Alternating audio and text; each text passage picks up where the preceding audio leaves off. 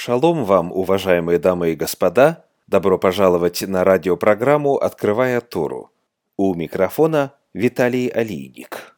Мы продолжаем серию комментариев на годовой цикл недельных глав Торы, стремясь к цели в течение этого года сравнить Тору и Евангелие. Сегодняшняя недельная глава Торы, десятая по счету, называется «Микец». Она содержится в книге «Бытие», в книге «Берешит», начиная с 41 главы 1 стиха по 44 главу 17 стих.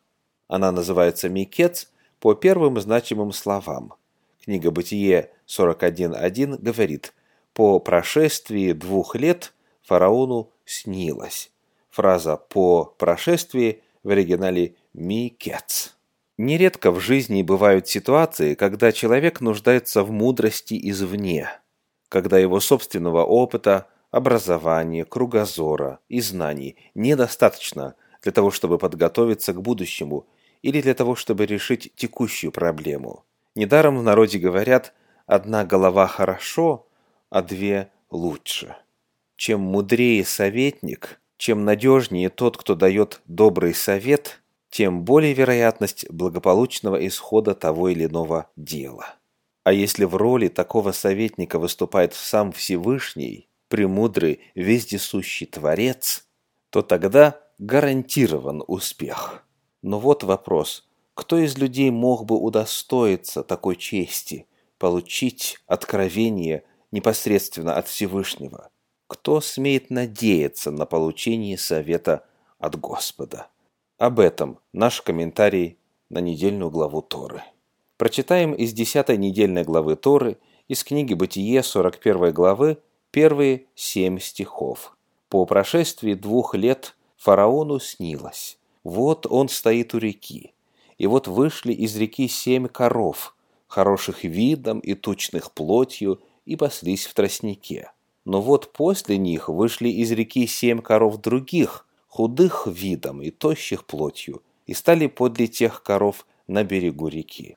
И съели коровы худые видом и тощие плотью семь коров хороших видом и тучных, и проснулся фараон.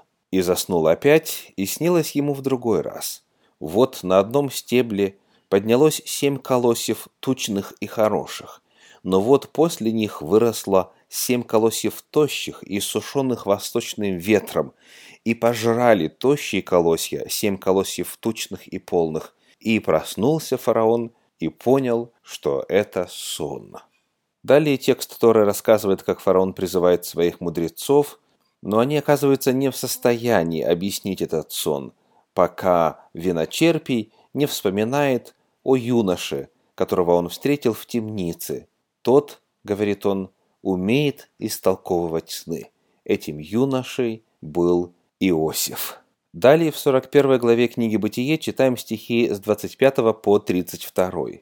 «И сказал Иосиф фараону, сон фараонов один, что Бог сделает, то он возвестил фараону. Семь коров тощих – это семь лет, и семь колосьев тощих – это семь лет, сон один, и семь коров тощих и худых, вышедших после тех – это семь лет – также и семь колосьев, тощих и сушеных восточным ветром – это семь лет голода.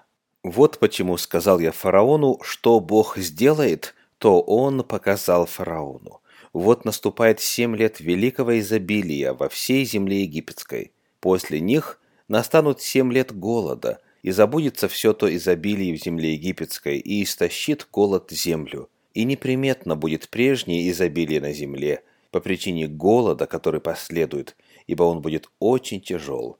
А что сон повторился фараону дважды, это значит, что сие истина Слово Божье, и что вскоре Бог исполнит сие. Первое, что очень важно отметить в прочитанном отрывке, это тот факт, что источником этого сна был именно Бог. В 25 стихе написано, что Бог сделает, то Он возвестил фараону. В 28 сказано, что Бог сделает, то Он показал фараону. В 32 написано, «Сие истинно Слово Божие, и что вскоре Бог исполнит сие». Перед нами факт пророческого сна, пророческого откровения от Господа, посланного язычнику, да не просто язычнику, а фараону, который почитался воплощением божества в язычестве. Таким образом, своим статусом посягая на Божий авторитет, узурпируя Божью власть на земле. Тем не менее, этому язычнику Бог являет милость, как и всей земле египетской, посылает откровение для спасения жизни всего народа. Как бы удивительно ни звучал этот эпизод Торы, даже беглый анализ Священного Писания показывает, что это не единичный случай. Посмотрим, например, на книгу Даниила, вторую главу, первый стих. Во второй год царствования Навуходоносора снились Навуходоносору сны, и возмутился дух его, и сон удалился от него. Как и в случае с фараоном, придворные мудрецы не были в состоянии удовлетворительно ответить на вопросы царя. И вот далее, во второй главе книги Даниила, в стихах с 26 по 30 написано «Царь сказал Даниилу, который назван был Валтасаром, «Можешь ли ты сказать мне сон, который я видел, и значение его?»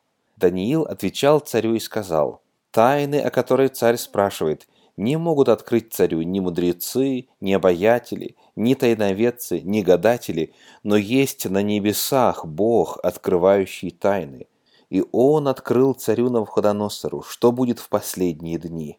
Сон твой и видение главы твоей на ложе твоем были такие. Ты, царь, на ложе твоем думал о том, что будет после сего, и открывающий тайны показал тебе, что будет. А мне тайна сия открыта не потому, чтобы я был мудрее всех живущих, но для того, чтобы открыто было царю разумение, и чтобы ты узнал помышления сердца твоего. Итак, перед нами еще один факт пророческого сновидения, Божьего откровения, язычнику, Навуходоносору, владыке Вавилонского царства. Этот сон был именно от Господа, ибо написано в 28 стихе 2 главы «Но есть на небесах Бог, открывающий тайны, и Он открыл царю Навуходоносору, что будет в последние дни». И далее в 30-м «Открывающий тайны показал тебе, что будет. В этом сновидении Бог открыл Навуходоносору панораму истории будущего от момента сновидения до конца истории Земли. Причина этого сновидения указана так, 29 стих. «Ты, царь, на ложе твоем думал о том, что будет после сего, и открывающий тайны показал тебе, что будет». В 30 стихе написано – чтобы ты узнал помышления сердца твоего. Бог открыл Навуходоносору будущее, потому что Навуходоносор размышлял об этом и желал знать. Подобные истории есть и на страницах апостольских писаний. Например, в Евангелии от Матфея во второй главе в первых двух стихах написано «Когда же Иисус родился в Вифлееме Иудейском в дни царя Ирода, пришли в Иерусалим волхвы с востока, и говорят, «Где родившийся царь Иудейский? Ибо мы видели звезду его на востоке и пришли поклониться ему». Перед нами описание людей, которые не имели ничего общего с народом Завета. Далее история разворачивалась так. Евангелие от Матфея, 2 глава, стихи 7 по 12. Тогда Ирод, тайно призвав волхвов, выведал от них время появления звезды, и, послав их в Вифлеем, сказал – Пойдите, тщательно разведайте о младенце, и когда найдете, известите меня, чтобы и мне пойти поклониться ему». Они, выслушав царя, пошли, и все звезда, которую видели они на востоке, шла перед ними, как наконец пришла и остановилась над местом, где был младенец. Увидев же звезду, они возрадовались радостью весьма великою, и, войдя в дом, увидели младенца с Марией, матерью его, и, пав, поклонились ему, и, открыв сокровища свои, принесли ему дары – золото, ладан и смирну. И, получив во сне откровение не возвращаться к Ироду, иным путем отошли в страну свою. Эти иноземцы получили во сне именно откровение. Это термин, описывающий Божьи действия. Они получили вразумление от Бога. Между тем, как и в случае с фараоном, и с Навуходоносором. Волхвы это отнюдь не близкие к истинному Богу люди. В оригинале, в древнегреческом языке, используется слово «магос», откуда русское слово «маг». Тем не менее, Бог посылал свое откровение и им. Посмотрим на еще один пример Божьего откровения. Книга Евангелия от Матфея, 27 глава, 19 стих. Между тем, как сидел он на судейском месте, жена его послала ему сказать, «Не делай ничего праведнику тому, потому что я ныне во сне много пострадала за него». Здесь описывается Понтий Пилат, римский прокуратор. В то время, как он сидит на судейском месте, решая судьбу Иисуса, его жена посылает предостережение, основанное на том, что произошло минувшей ночью, рассказывая о своем сне. Послушайте, как ее слова звучат в современном переводе на русский язык, переводе Российского библейского общества. «Ничего не делай этому невинному. Этой ночью он мне снился, и я очень из-за него страдала», говорит жена Пилата об Иисусе Христе. Бог дал знать Пилату, как следовало бы поступить правильно. Итак, сегодня мы рассмотрели четыре примера Божьих сновидений язычникам. Бог послал откровение фараону, Навуходоносору, волхвам и жене Пилата. В Евангелии от Иоанна в первой главе в девятом стихе написано «Был свет истинный, который просвещает всякого человека, приходящего в мир».